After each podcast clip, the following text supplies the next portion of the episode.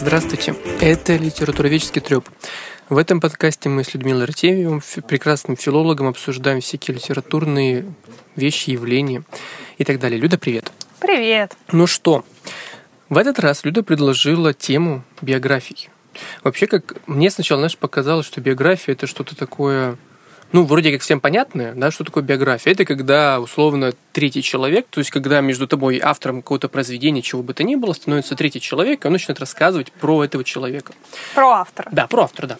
С одной стороны, конечно, прикольно. То есть получается, что ты встречаешься с человеком, который много чего об этом человеке знает, об авторе, например. Но, ну, как говорится, собаку съел. Но с другой стороны, я, знаешь, когда, кстати, готовился, я подумал, что а не получается ли это некий такой испорченный телефон. Да, мы можем сформировать свое какое-то мнение писателя, это сложнее, наверное, да, потому что это нужно больше времени, нужно больше текстов самого автора прочитать, некие краткие биографические сведения, или, не знаю, статью в Википедии, а потом уже фор- формировать свое мнение, чем прочитать готовое произведение от и до, посвященное, например, ну, Шекспиру, Чехову, Достоевскому. И как ты думаешь, вообще биография это полезная штука, не полезная? И читают ли, кстати, филологи биографии? Мне ведь кажется, что филологи как раз биографии не читают. Вы ведь форми- формируете мнение о писателе исключительно через призму вот, теоретических каких-то инструментов и, не знаю, и читая произведение самого автора. Ой, ты тут столько всего намешал, да, прости. я буду по порядку Да, да конечно, я как обычно. А по поводу испорченного телефона, ну вот, например, если у нас просто цель или желание, потребность узнать о жизни автора, ну что мы можем сделать? Какая может быть альтернатива биографии, то есть уже написанному, законченному труду о жизни какого-то деятеля? Один из вариантов – это автобиография. Но автобиография, то есть это когда человек сам про себя написал, мне кажется, еще даже больше испорченный телефон в том смысле, что этот жанр автобиографии еще больше даже, чем биография, эм, находится на стыке как бы документального и художественного с превалированием художественного. И если э, автобиографию пишет ну, не просто какой-то человек, там, автобиографии, мемуары, а именно писатель, то есть так или иначе человек, владеющий словом, то я боюсь, его художественная, что ли, воля начнет превалировать как такой конструирующий и э, структурообразующий элемент.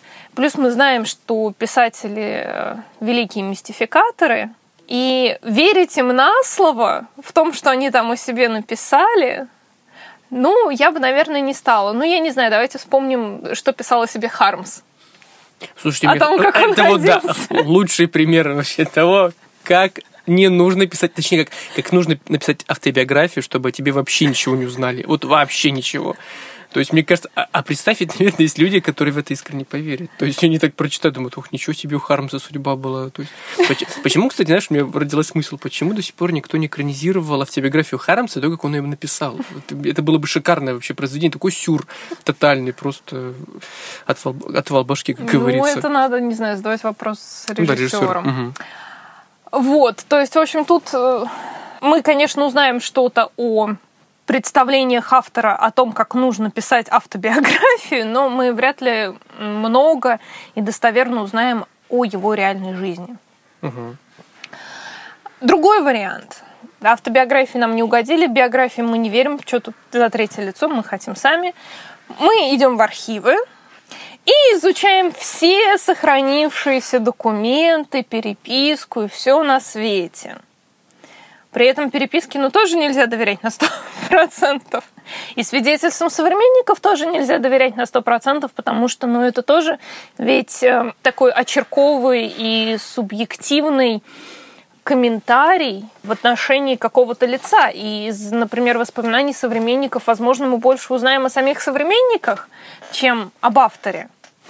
Потому что ты же все равно, когда кому-то рассказываешь о ком-то, ты не объективен на 100% и вообще транслируешь, опять же, свое видение и человека, и того, как нужно об этом рассказывать.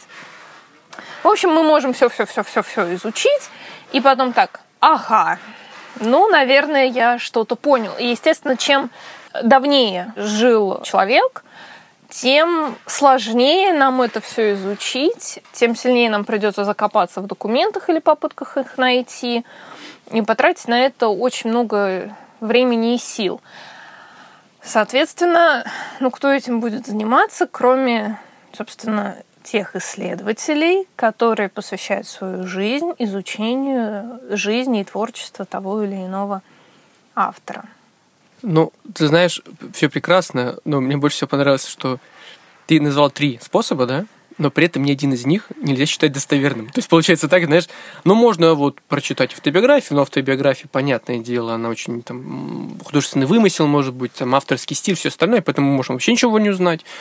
Воспоминания современников, ну, тоже такое себе, например. А работа с архивами тоже, ну, потому что там полно материалов других людей, все субъективно. И знаешь, у меня такое ощущение сложилось, что, ну да, конечно... Нет, в архивах мы... это максимально объективно, да. но пока ты там докопаешься. Ну да, вот именно, это очень долго, да. Поэтому, конечно, многие читают просто биографии. Почему до сих пор выходит серия ЖЗЛ? Потому что людям ну, во-первых, тем людям, которым статьи в Википедии явно мало, но которые хотят хоть что-то более или менее нормально узнать про человека, они покупают эту знаменитую серию, которую, не знаю, там же книг вышла, я уж не помню. Но она одна из старейших вообще в России. То есть это то явление, которое, мне кажется, никогда не умрет.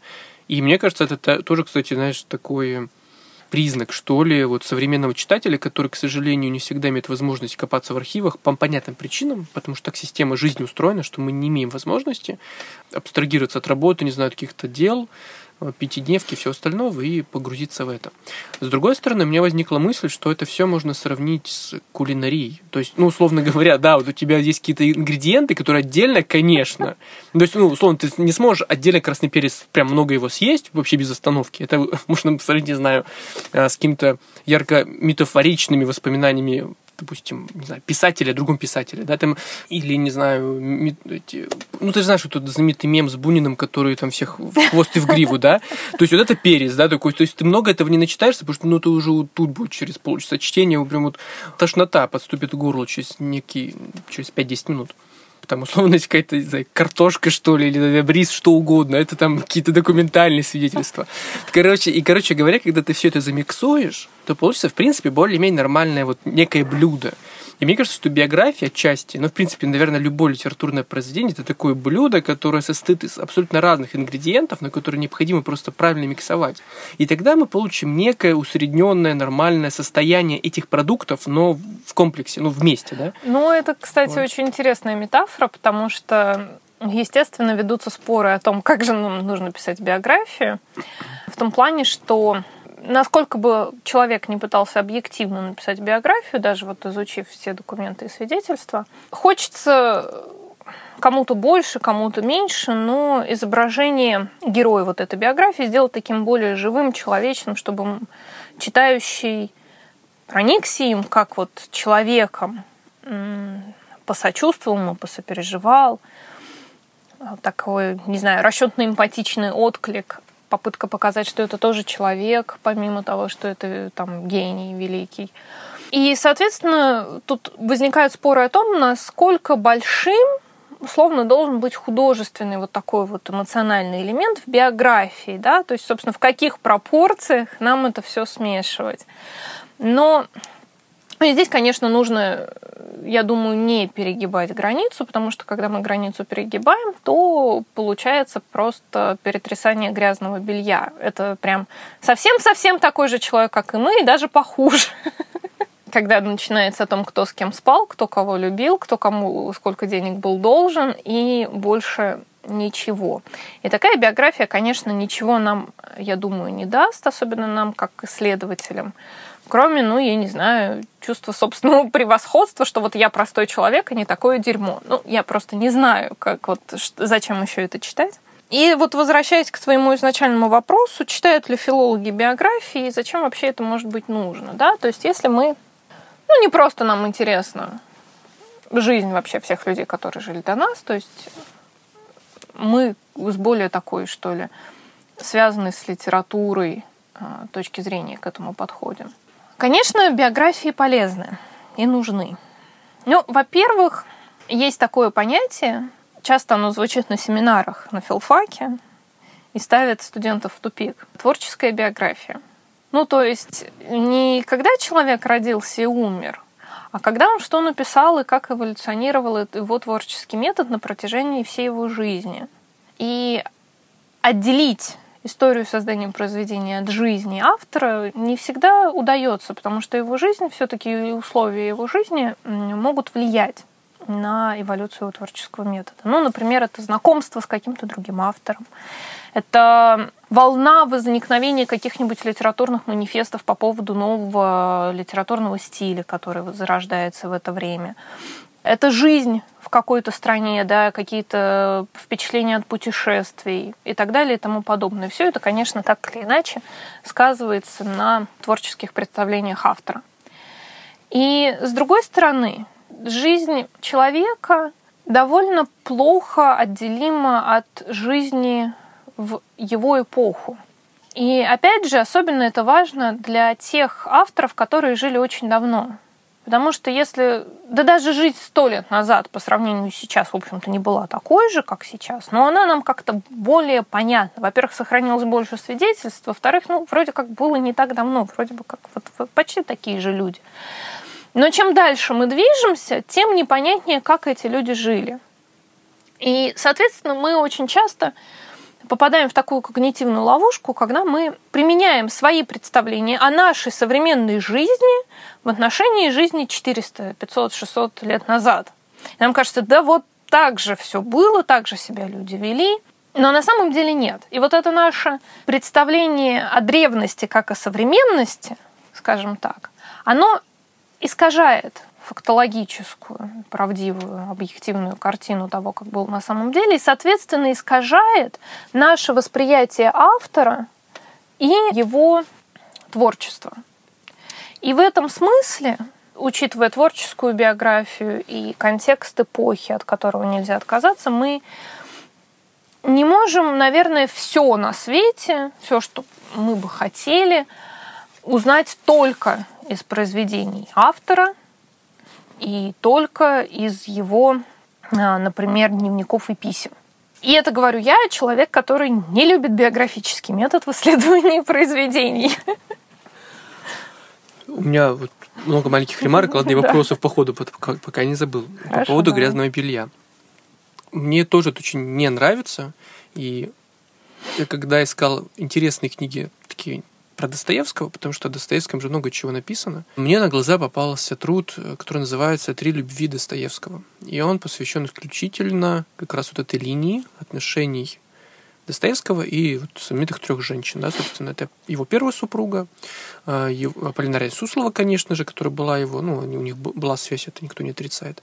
И его вторая супруга, собственно, Анна Григорьевна Достоевская, вот, которая оставила очень богатое наследие, дневники, переписку, Анна Григорьевна, имею в виду, стала его секретарем и так далее. Вот эта книга «Три любви Достоевского», это, мне кажется, прекрасный пример того, как не стоит как раз писать биографии и в общем, книга про, фактически про грязное белье. И вот этот метод мне особо никогда не нравился. Я понимаю авторов, которые пишут такие произведения, но, во-первых, это немножко так, знаешь, полуконспирологически, да, ну, условно, потому что это как бы ты погружаешься в некое тайное знание о том, кто с кем, как, куда и простите и так далее. Вот, с одной стороны. С другой стороны, это, конечно же, наверное, плюс, потому что мы люди, и мы очень часто воспринимаем историю через отношения между людьми. То есть для нас эмоционально вот эмпатия или не эмпатия, они очень важны, в том числе, когда мы разговариваем про классиков, не знаю, про кого угодно. Вот это вот пример того, как мне кажется, как как раз вот то, о чем ты говорил, про грязное белье. Наверное, это из-за того, что, ну, действительно, нам иногда хочется, знаешь, такая внутренняя потребность человека, ну, не всех людей, но некоторых людей э, уравниться, да, вот с писателем, что пока слушайте, но он тоже же, да, как ты правильно сказал, ну, он тоже так себе был мужичок-то, да, или женщина, кто uh-huh. угодно. Но ведь э, суть-то не в этом. Да, конечно, творческий метод, как я с тобой согласен, но не отделим от биографии автора, как бы мы этого не хотели. Но с другой стороны, ну да, он был человеком, но при этом, если бы он был простым человеком, вообще бесталанным, и как, как мы все, то он бы не вошел вообще ни в какую историю литературы. Это первое. Второе, кстати, тоже по поводу того, что ты в конце говорил, о том, как мы это все можем использовать, да, и вот творческая биография, собственно, как таковая. Сьюзен Сонтак в своем том самом эссе против интерпретации, она же о чем говорит? О том, что фактически интерпретация, как она создавалась? Она создавалась для того, чтобы современник мог, ну, скажем так, сделать некую надстройку над текстом, поясняя uh-huh. вот оригинал текста. То есть он как бы, он его не переделывает, он скорее просто поясняет через призму современника. И так происходит каждое поколение. То есть каждое поколение читателя последующего пытается условно объяснить Достоевского, там, Чехова, Шекспира, как угодно. В XIX веке Шекспира объясняли по-своему. Те же, ну, тот же Достоевский, Чехов и там и все остальные, да. В 21 веке Шекспира, в принципе, объясняют примерно так же, но все равно со своими некими пояснениями. Поэтому, наверное, кстати, появляются экранизации, там, адаптации, да, то есть как бы когда берут классический сюжет, но максимально погружают его в среду, да. Я не, не вспомню скидку такие экранизации, но их очень много, когда берут и ну, условно погружают героев Толстого, там, кого-то классиков в 21 век. Там прям машины едут, все один в один, как в наше время, технологическую эпоху, но персонажи Толстого. И, наверное, это уже просто по ходу, я думаю, так появляются и фанфики. То есть, когда мы пытаемся, знаешь, вот настолько приблизить максимально некий авторский гений писательский и творчество его к себе, что мы берем его и переделаем его настолько, что получается вообще что-то другое.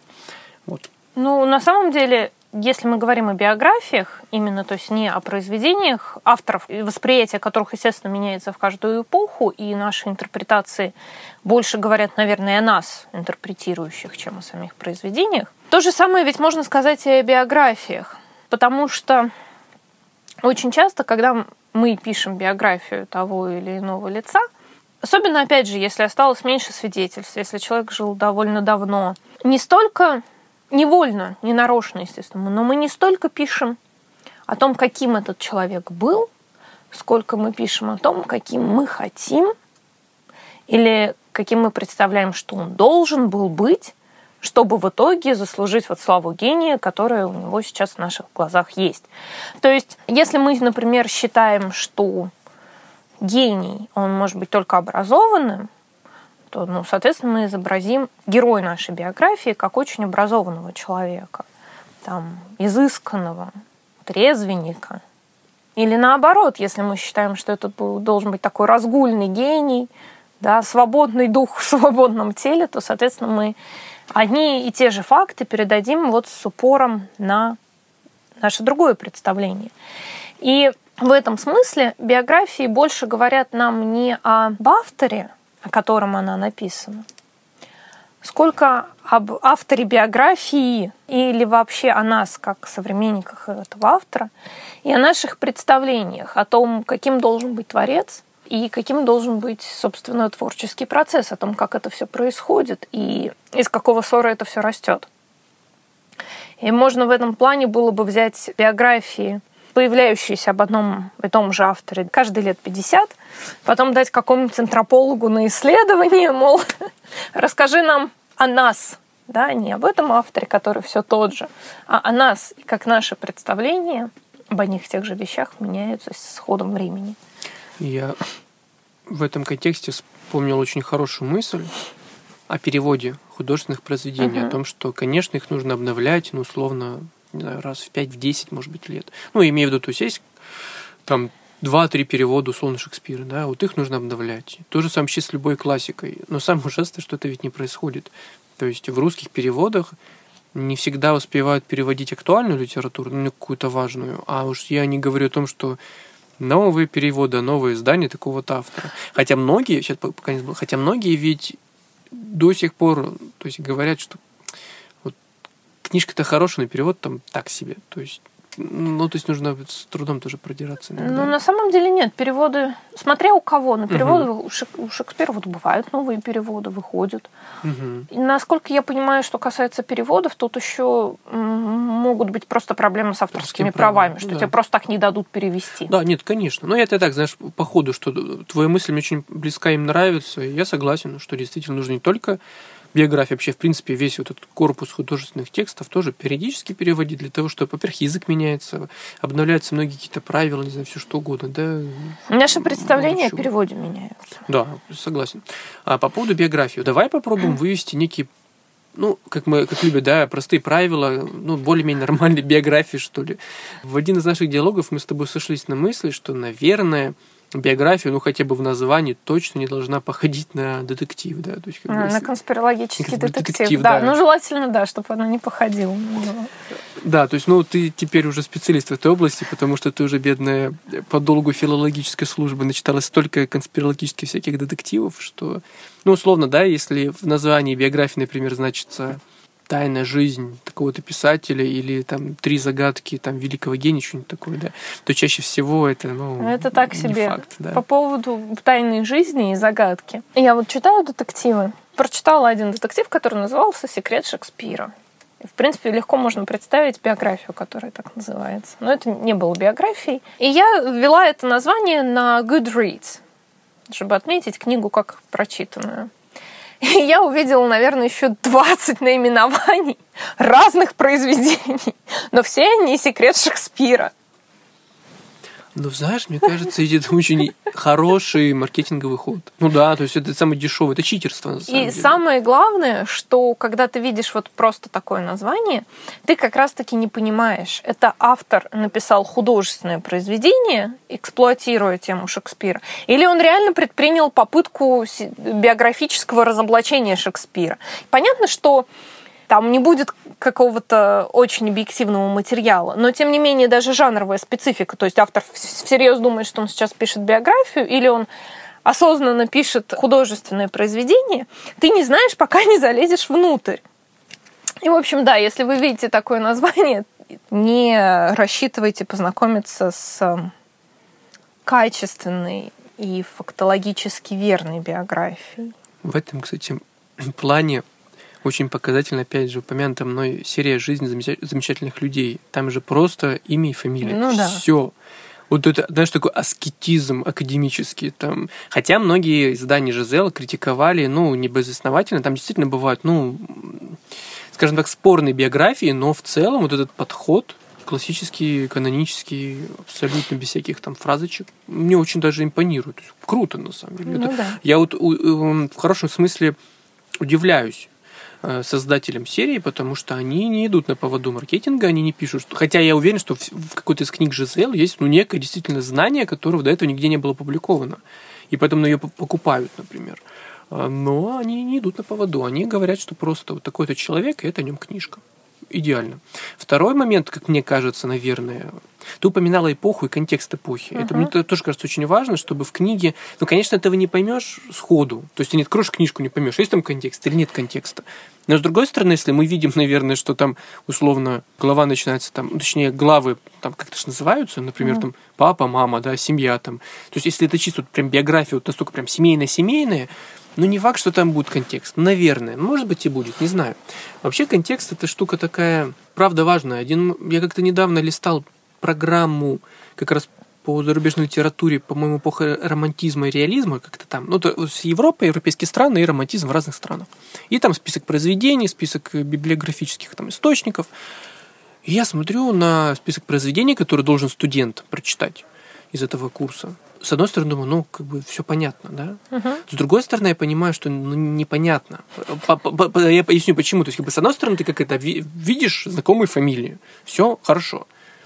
Но с другой стороны, зачем нужна вся эта огромная библиография? Ну, чтобы ты наконец-то понял, что на тот момент, условно, этот автор, ну, он был в авангарде вообще всего литературного процесса. Так, до, до него такого не было. И поэтому он вот стоит теперь на этом месте, и его обязан изучать студент почти каждого филфака в почти в любой стране.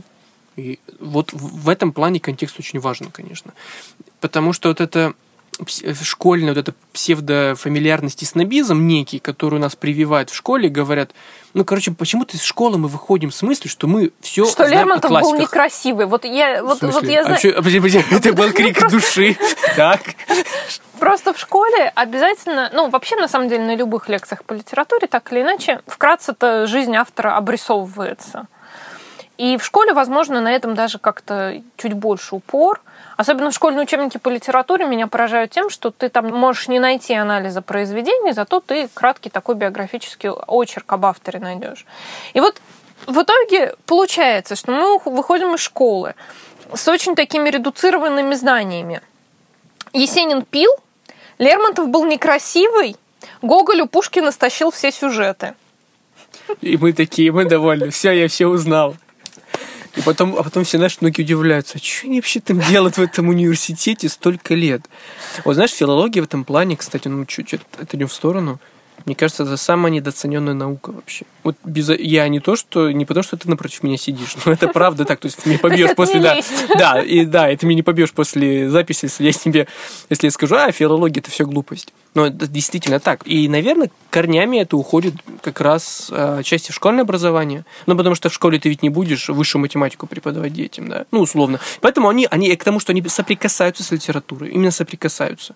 Но делают это в обязательном порядке, под одну гребенку, и я об этом уже устал, если честно говорить, но я не устану об этом говорить до тех пор, пока люди хоть немножко, знаешь, не щелкнут у них в голове, они не подумают, слушайте, действительно, ведь у нас, у многих, мы, люди, честно, мы изуродованы. Очень многие школьные программы по литературе. Ну, не все, но многие. Я бы сказала, мы изуродованы не программой, ну, ну, а, а тем, как ее преподают. Потому а что вот у меня была замечательная Нет, ну, по литературе. Я же говорю, многие, да. Не все, но вот, вот честно. И, и мы все-таки занимались интерпретацией непосредственно произведений. Угу. Ну, конечно, в основном рассказывали, как нужно посмотреть. Но это понятно, потому что ученик, школьник, он не знает еще, как можно смотреть на произведение. Но вот если просто говорить о биографическом таком редуцированном представлении об авторах, которые там так или иначе дается, то вот оно, к сожалению, из него выносятся такие яркие и на самом деле бесполезные, бессмысленные детали. Вот, ну, на самом деле, для понимания романтизма Лермонтова, нафига нам знать, что он был некрасивый? Ну, слушай, Причем нет, это, подожди, а, это печать обиды. Это... Человек потом всю жизнь пишет о том, Причем, о другом не обез... Нам, например, я помню, у нас кто-то даже на сочинении хотел написать, что Лермонтов был некрасивый, и учительница сказала, что ну, вы что ли тут все красавцы, в общем, нельзя этого писать, потому что это фамильярность, и это не имеет к делу отношения. Но сам факт, что этот факт почему-то внешности Лермонтова, он вообще звучит – ну а школьник, ну а что, особенно если он не читал произведение, ему лень было вникать, вот он его и запомнит. То есть вот именно я о том, как биография автора может представляться в школе, потому что биографии-то отражены в учебниках, а обсуждение произведения – это дело учителя. И тут, если хороший учитель, то ты не будешь искалечен школьной программой по литературе. Нет, я согласен. Нет, безусловно, но я к тому еще, знаешь, что ведь есть обязательно школьная программа, некие школьные произведения. И я скорее, у меня сердце иногда болит за читателей, ну, как явление uh-huh. читательское, да. Но ведь, ну, без обид. Ознакомиться, возможно, со многим и нужно бы, возможно.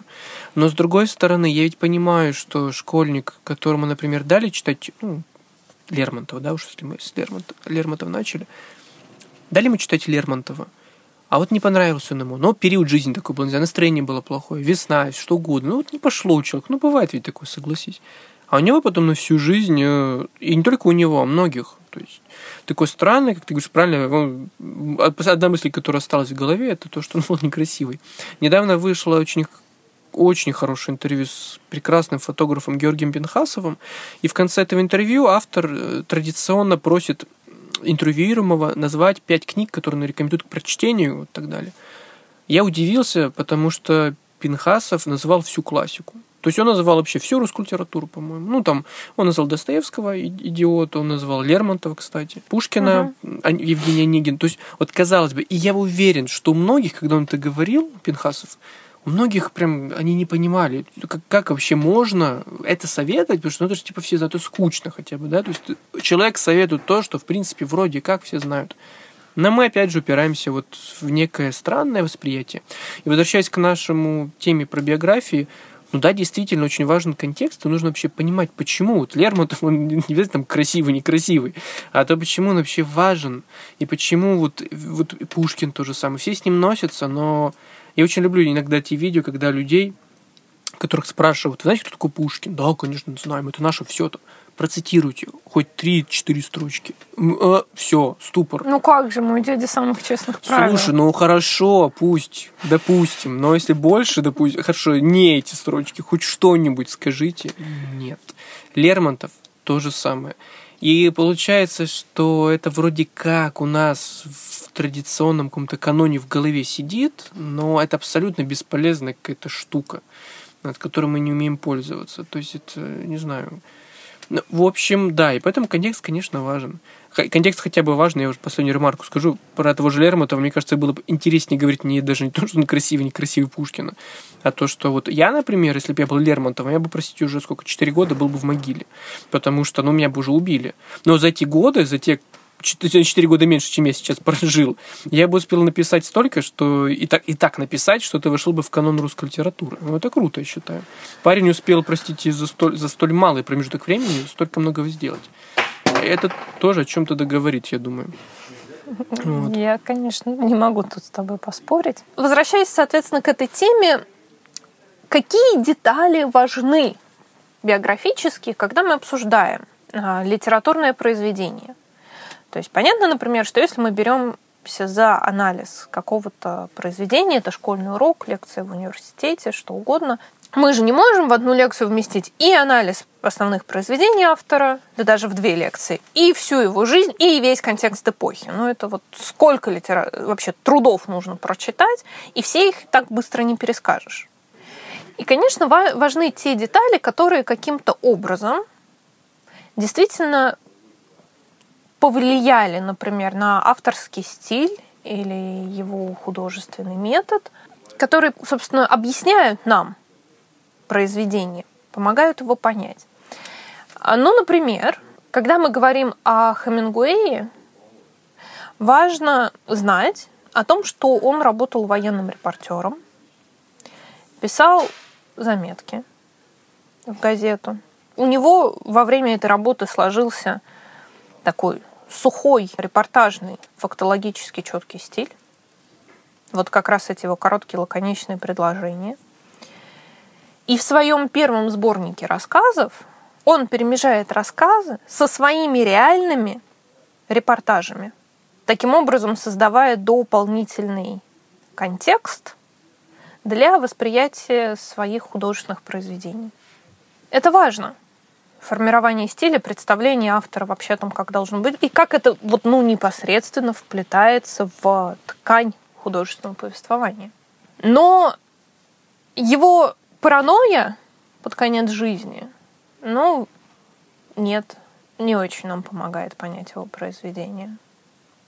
Она нам помогает, например, понять контекст эпохи, если мы задумываемся о том, откуда она берется – и ведем разговор о потерянном поколении, но не напрямую сами произведения. Хотя, конечно, представление о потерянном поколении нам нужно иметь, если мы э, работаем с творчеством авторов этому поколению принадлежавших.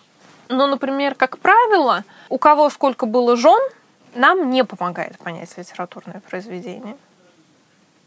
Ну, разве что, знаешь, если это не посвящение кому-то. Ну, условно, да, то есть он, мы понимаем, что многое любовная лирика, ну, как она появлялась? Человек влюблялся, простите, и он писал. Ну, он был талантлив в письме, это казалось в литературе.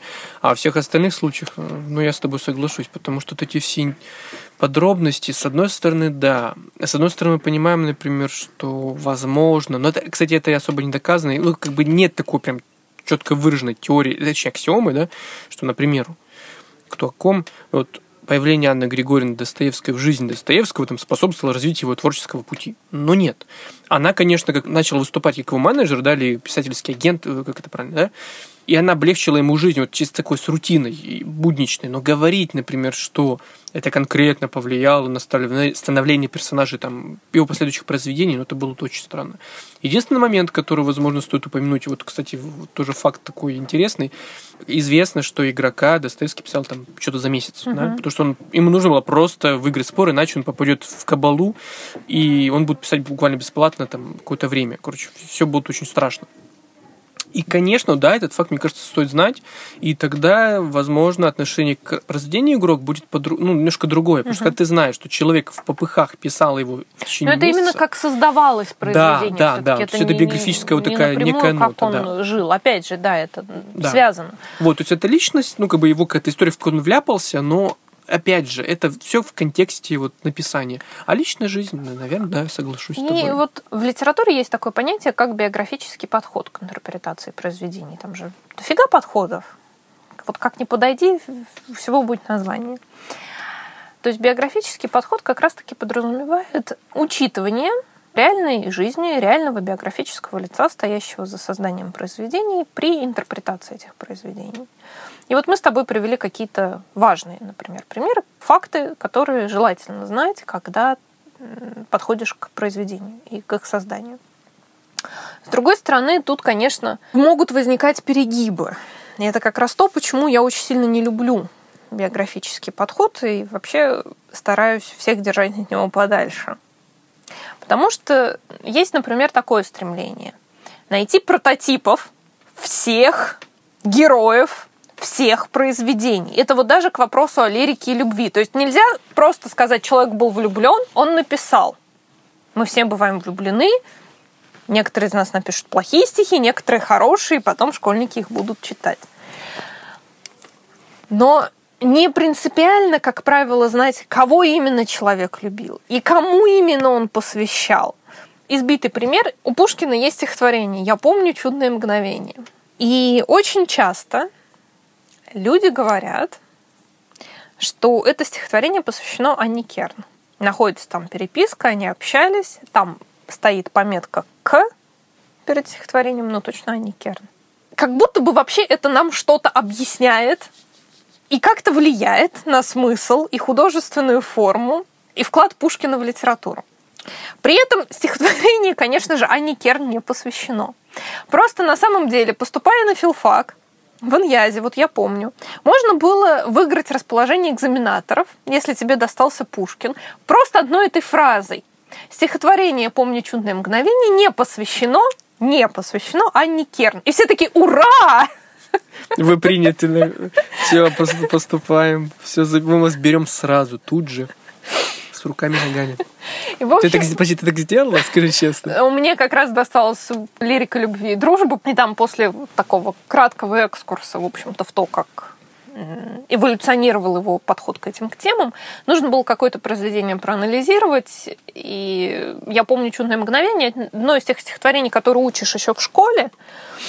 И ты его просто очень хорошо помнишь. Потому что так-то к экзамену у каждого поэта нужно было, блин, выучить все его стихи, я помню, я садилась и в день учила там 30 стихов одного автора. Потому что текстами на вступительном экзамене пользоваться нельзя.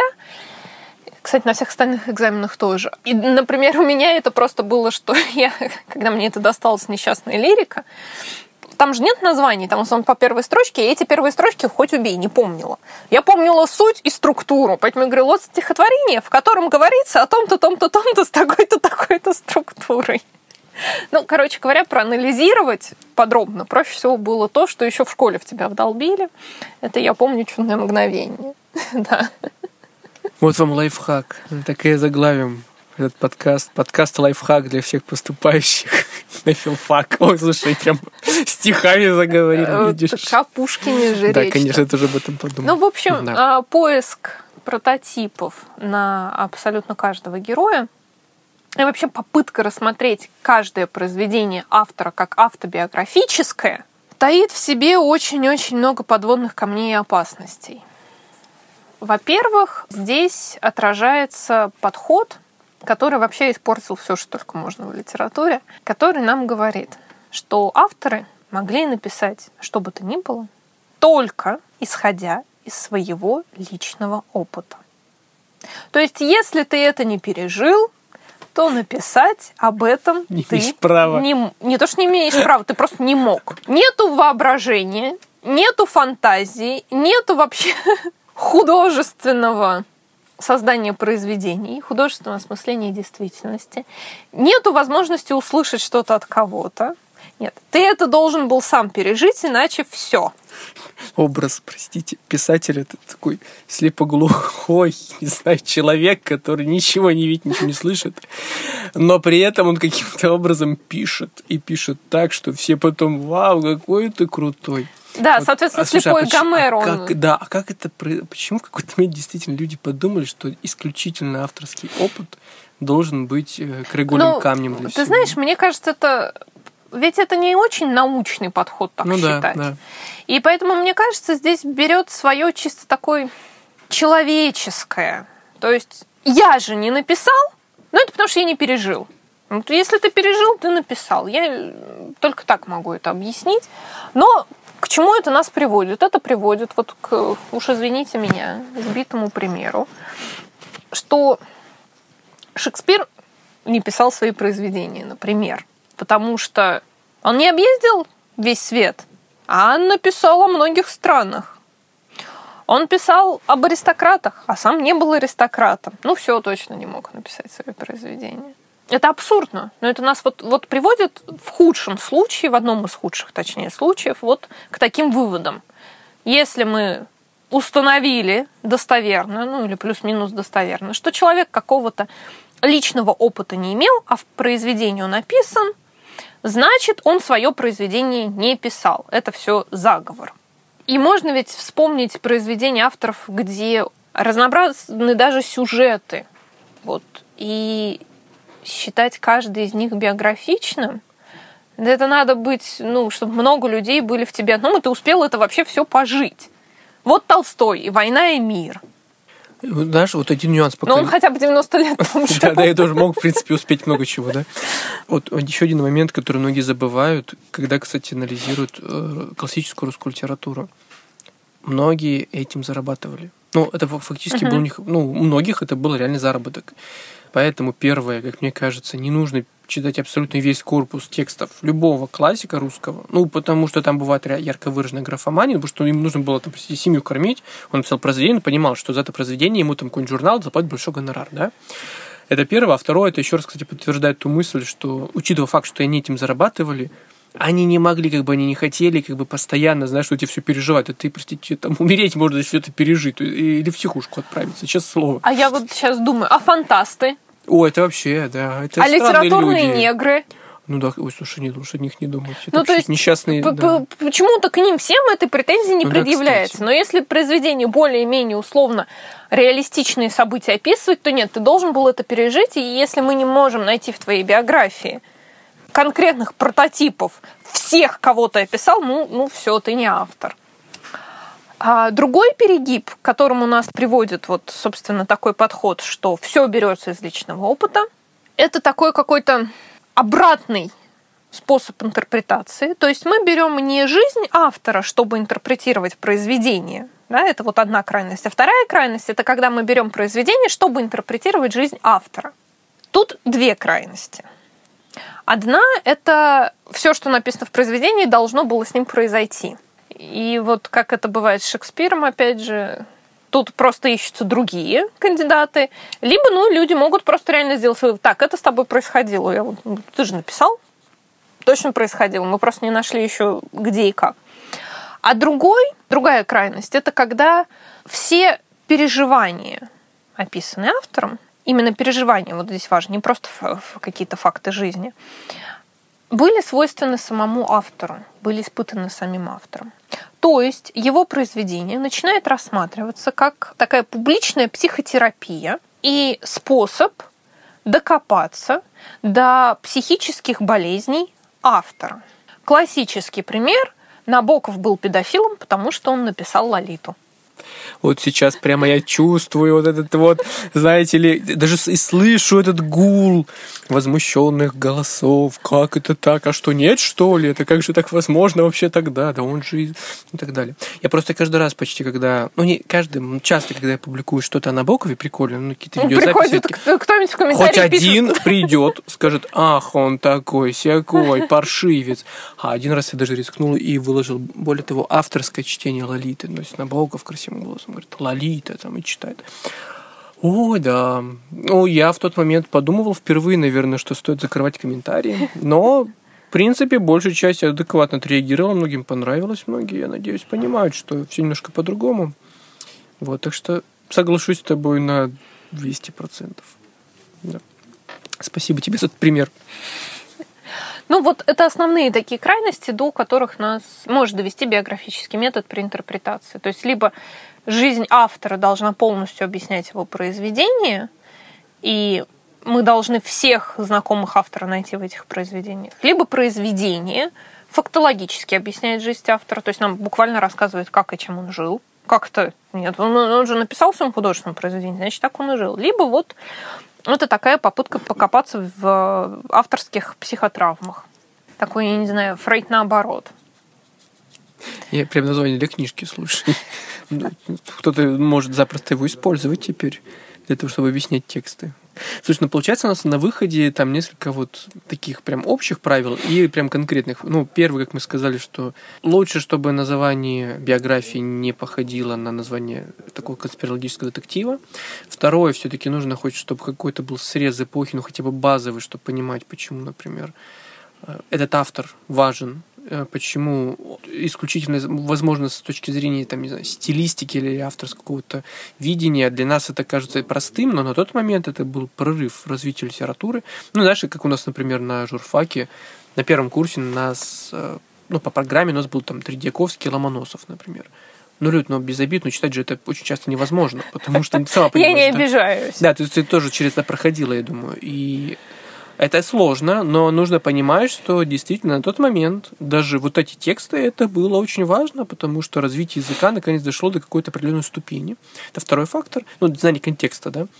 А третий, ну, ты вот так круто развернула, но насколько я понимаю, если обобщить, то это не очень личностный подход к автору, ну, ну через не, не, короче, не интерпретировать его произведение исключительно через призму его фактов какой-то лич, личной жизни, да, и наоборот, не пытаться найти через произведение некие вещи, которые этот автор мог сделать в реальной жизни. Ну, как в случае с Набоковым, да, например, и Лолитой, там, и не знаю, Толстым и всеми персонажами или «Войны и мира». Я представляю, Толстой все это делал.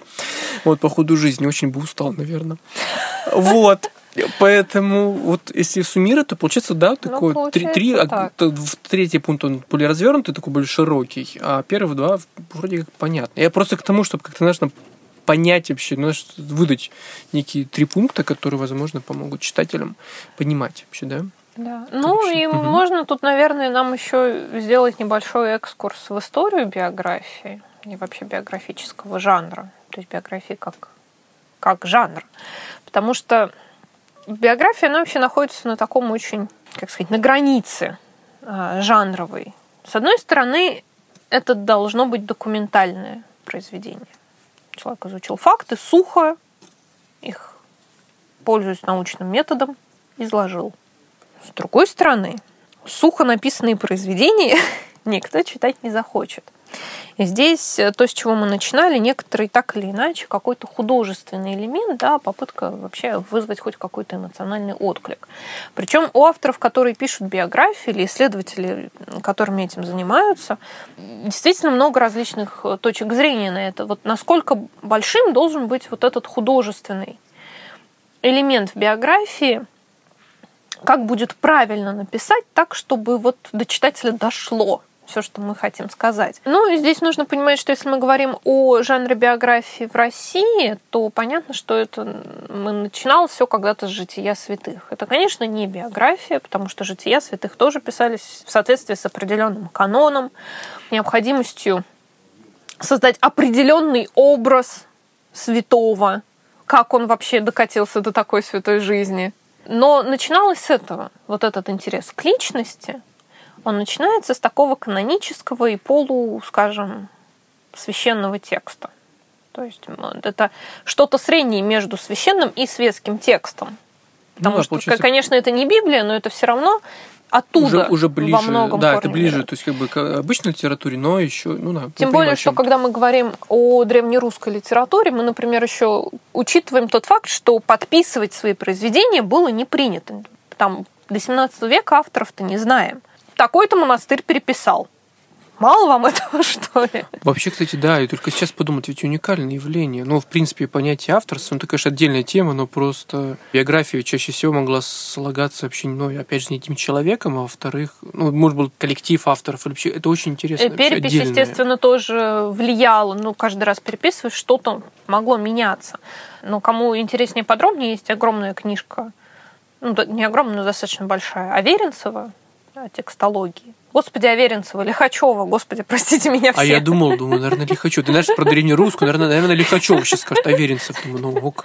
Хотя, думаю, античность, ранневизантийская литература, думаю, ну... Ну, меня немножко э, переклинило. Да, Лихачев, текстология. Вот там как раз о том, как, в частности, переписывание произведений в древнерусской литературе меняло их. Так вот, не подписывались ведь почему? Авторы не подписывали свои произведения, потому что считалось это нескромно. Ты тут вообще никто, не бог явно, и будешь еще тут свои творения подписывать? Ну да, словес... конечно, нет. Словесная деятельность всегда была, да, важна. Поэтому интерес к личности – это вообще в то время, когда его как бы быть было не должно, это интересное явление. Потом постепенно мы отходим от канона, и жанр становится более светским. И в итоге у нас вот появляются биографии, как они есть. Ну, это если очень вкратце. Если мы, например, говорим об Англии, то первыми основными биографическими свидетельствами были посмертные службы, где вот человека хоронят и рассказывают о том, как он жил. И, кстати, это как некролог, получается, такой, да, ну, условно, ну, ну что-то вроде. Что-то, ага. И там, опять же, было, как правило, так. Ты либо очень хороший был и благодетельный человек, и поэтому ты достоин вот этой вот речи, как такое назидание, каким нужно быть. Либо ты был очень плохой, и опять же, поэтому достоин этой речи, как назидание, каким быть не нужно. Бедные люди. И интересно... Я боюсь представить, как это все было. К среднему человеку, вот так вот изначально тоже к какому-то простому как человеку, как, к достойному вообще внимания, изначально тоже не было. Поэтому, когда говорят, ой, там о ком-то не осталось свидетельств с тех времен, ну, правильно, там ни о ком не осталось свидетельств. Ну, если только ты не был слишком хорошим или слишком плохим, потому что, ну, не положено было. Параллельно, на самом деле, развивается. То есть подход вот этот вот э, восприятие того, насколько человек зависит от внимания, он, он довольно параллелен, что, например, в России, что в Англии, я думаю, много где. И только потом вот постепенно вот из этого жанра посмертной речи начинают опять же появляться какие-то уже свидетельства о простых смертных. И вот постепенно они везде-везде-везде появляются. И к чему приводит возникновение вообще биографии хоть в каком-то там своем зачаточном виде как жанра? А приводит оно к появлению романов художественных, посвященных жизни какого-то человека. Я не знаю, это Филдинг, господи, история Тома Джонса найденыша условно. Это Дэвид Копперфильд Диккенса. Потому что роман, такой жанр, он же тоже возник как бы из всех жанров. Он вообще-то считался вульгарным и для простого народа, и вообще так себе жанр. Поэтому такая укорененность, что ли, вот за счет связи с биографией, да, посвящение всего целого повествования одному человеку, когда вот биография уже более-менее устаканилась в сознании как допустимая форма, ну, как-то легитимизировала, что ли, роман в том числе. Соответственно, у нас параллельно развивается, с одной стороны, вроде бы ну, насколько там получилось объективное свидетельство о жизни человека. С другой стороны, вымышленная история вымышленного человека – ну и там на самом деле уже долго ждать не приходится. Естественным путем у нас появляются вымышленные истории о реальных людях или полувымышленные истории о реальных людях, а потом мы имеем то, что имеем, вот эту вот контаминацию объективного и художественного в совершенно разных пропорциях конспирологии до научного труда, в которых ну, вот, нам нужно как-то уже находить свой путь, но, конечно, и понимать, зачем мы его ищем, собственно. Потому что сами по себе как произведения, вот если это просто рассмотреть как свидетельство эпохи или свидетельство авторских, в смысле тех, кто написал все эти вот биографии и полубиографии, воззрений, подходить к этому как к антропологическому исследованию, то, конечно, все эти формы безумно интересны. Вообще, конечно, очень интересно то, знаешь, то, с чего выходило, и то, чем все в итоге закончилось. Ну, действительно, то есть ты так сейчас классно писал, так очень краткий экскурс в жанровую специфику эту и про романы те же, и вообще как это все происходило в разных культурах. Мне, кстати, вот во время этого монолога мне очень понравилась мысль о том, что для людей либо превозносили, да, либо, либо, в общем, либо хорошо, либо очень плохо, да, условно. И мне кажется, что до сих пор в каком-то массовом сознании осталась вот эта установка в голове, что человек может быть либо и это везде uh-huh. проецируется. Человек может быть либо очень хорошим, либо очень плохим. То есть среднего человека как будто не существует. И поэтому, наверное, как только некая знаменитая личность, там, не знаю, сделает какую-то маленькую оплошность, его сразу же буквально распинают, не знаю, фанаты убегают, говорят, все, мы не твои фанаты, да. И вот эта вот природа вот этого отношения общества, я имею в виду массового общества, да, не того, который критически все-таки пытается uh-huh. оценивать любого, не знаю, знаменитого человека, другого вот этот феномен, он, знаешь, это моя часть, мне кажется, его обсуждали с тобой, когда обсуждали миф, возможно, потому что вот это и постмодерн, и вообще, в принципе, вот, вот литературные явления это то же самое было, когда мы либо исключительно превозносим, либо наоборот. И так постоянно. И это везде и всегда и происходит. Ну вот я сейчас думаю, может быть, это еще... Ну, помимо того, что люди просто, видимо, так себе персонажи, mm-hmm. и, и поэтому вот вечно их в крайности заносит. Да, если не углубляться в нейрофизиологию наших мыслительных процессов и почему мы такие, какие мы есть биологически, а говорить о литературной традиции, вот ведь изначально, поскольку не было, скажем так, светской литературы. Была только сначала только Библия, псалмы, потом какие-нибудь... Э, ну, религиозные тексты другие. религиозные тексты, угу. священные писания, там как-то это все было можно. И вот ведь только постепенно из этого выходит литература светская. И ведь поначалу к этой литературе, и вот как раз эти надсмертные речи, тоже хороший пример, и жития святых, она существовала с целью назидать. Ты должна нас научить как надо. Что хорошо, а что плохо. Нельзя просто так взять и развлечь. Развлечение тоже от лукавого. То есть как бы что вот тут приперлась литературная такая и до сих пор, вот казалось бы, уже литература отошла с тех пор. Куча жанров появилась, куча литературных направлений. И до сих пор многие читатели скажут, да это плохое произведение, оно ничему нас не учит.